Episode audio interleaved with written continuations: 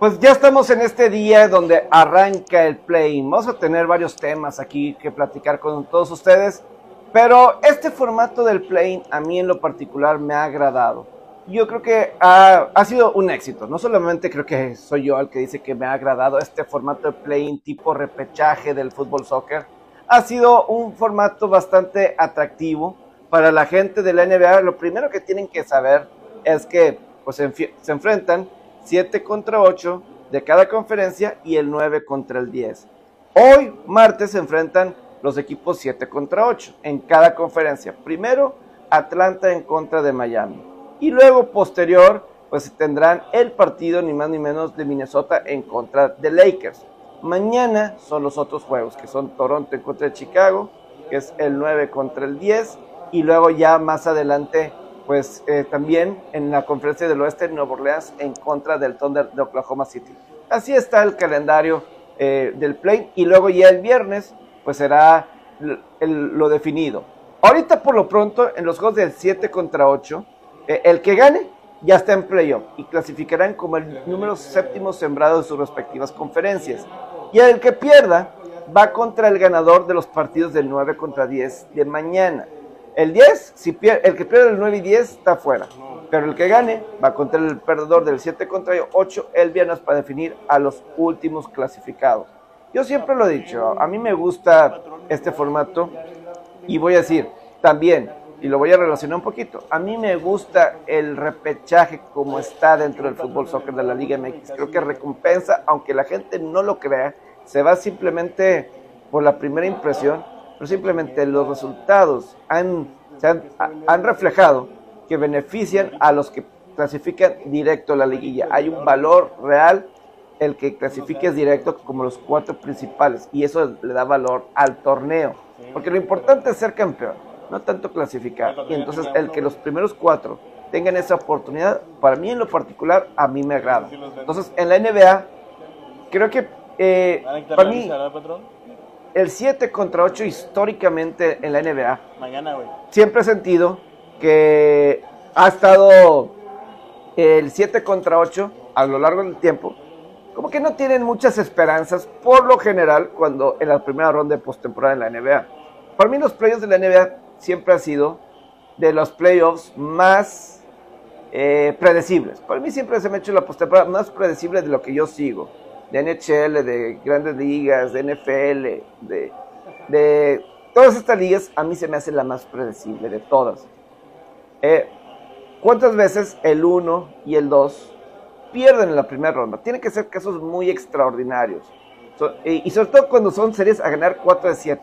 Creo que cuando eran 3 de 5 era más probable. Me acuerdo en el 99 cuando Knicks vence a Miami.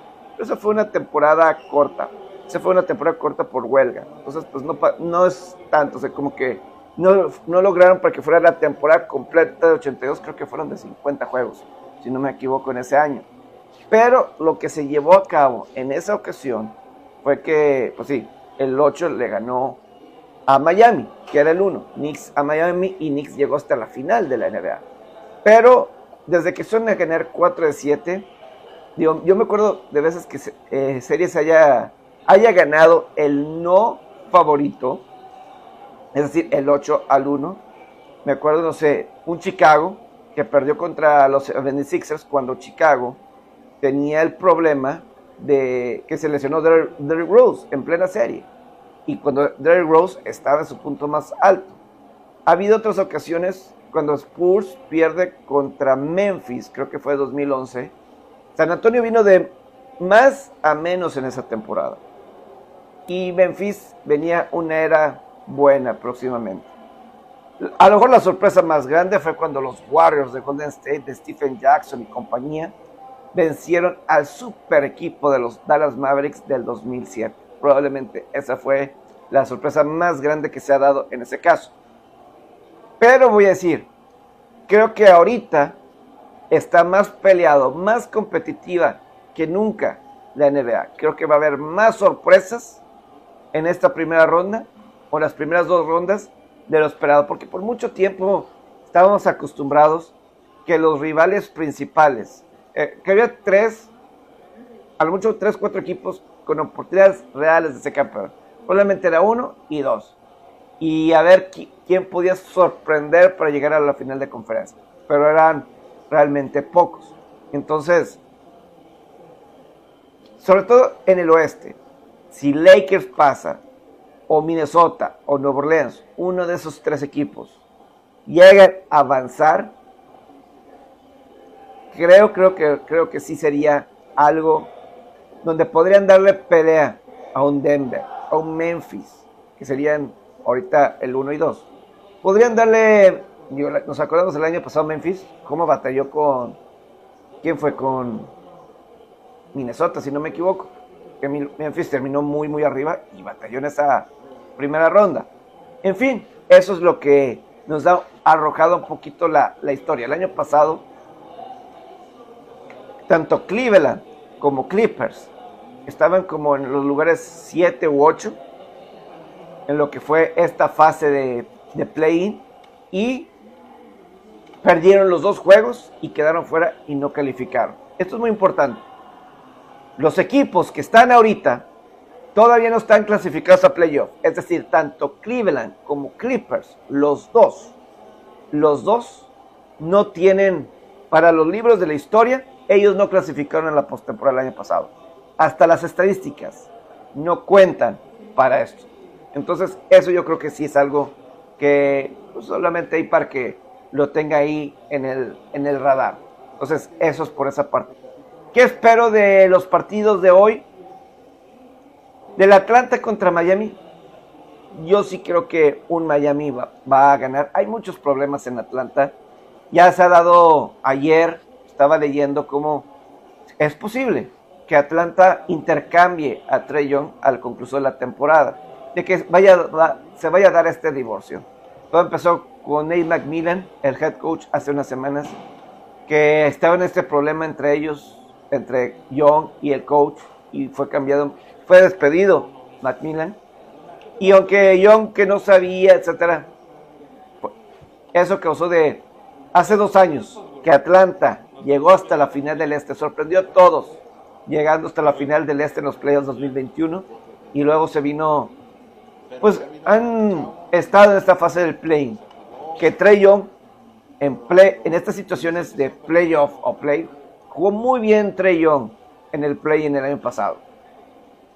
Despertó, hizo muy bien las cosas y les alcanzó para calificar. Ahí tuvieron que ganar dos juegos Atlanta para avanzar. Incluyó vencer a Cleveland que esa es una situación diferente, porque Cleveland pues no tenía la experiencia como un Atlanta, como un Trey Young. Ahora van contra un Miami, con Eric Spolstra de head coach.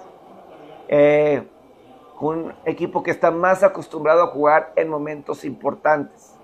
Hace unos años llegaron a la final. El año pasado Miami fue el número uno en el este. Sí creo que para esta ocasión, para Atlanta, que ha tenido muchos problemas internos. Para ahorita, durante toda esta temporada, yo lo veo difícil para Miami. A mí me gusta Atlanta. En el segundo, el juego de Minnesota Lakers. También me parece que hay problemas internos en Minnesota. Y es lamentable porque tienen tantos grandes, grandes jugadores. Eh, para mí, ¿cuál es la clave en el Minnesota Lakers? Que Minnesota no le dé, trate de evitar que Lakers vaya a la línea de tiros libres. Eh, Minnesota fue de los equipos que más permitió que rivales fuera a la línea de tiros libres. Y hay esta teoría de que la NBA quiere, quiere, por cuestión de ratings, que Lakers clasifique a postemporada. Tener LeBron James, tener Tony Davis y lo que es Lakers en playoff.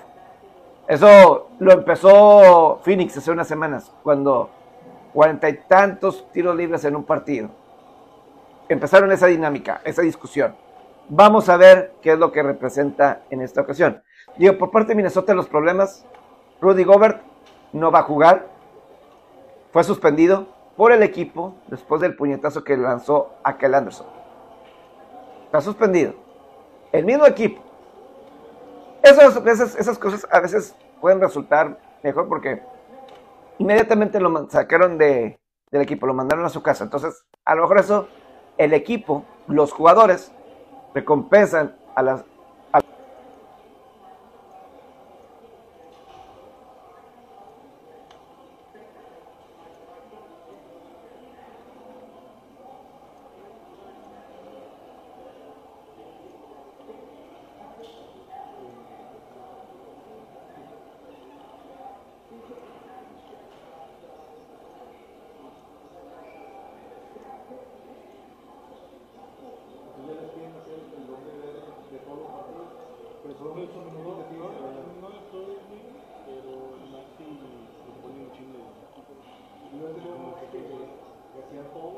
Pero que ya no es ¿no? El marketing que propone un chino de gente, solo han estado usando porque se han pegado, se han hecho más comunicativos.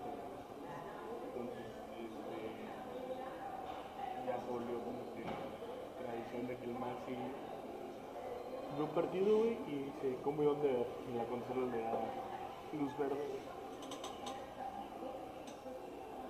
Güey. La neta, pues sí, es lo que pasa. güey.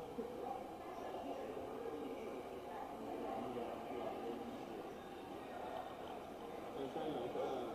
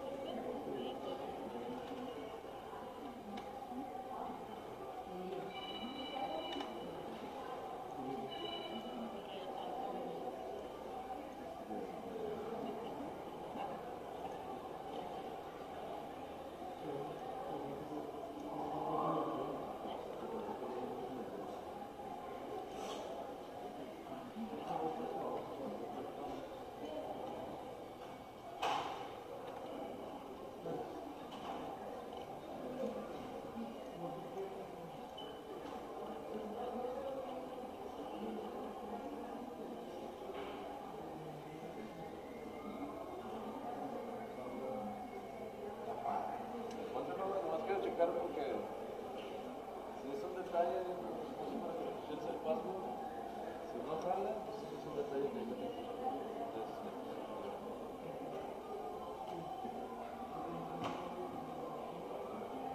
Entonces, ¿Me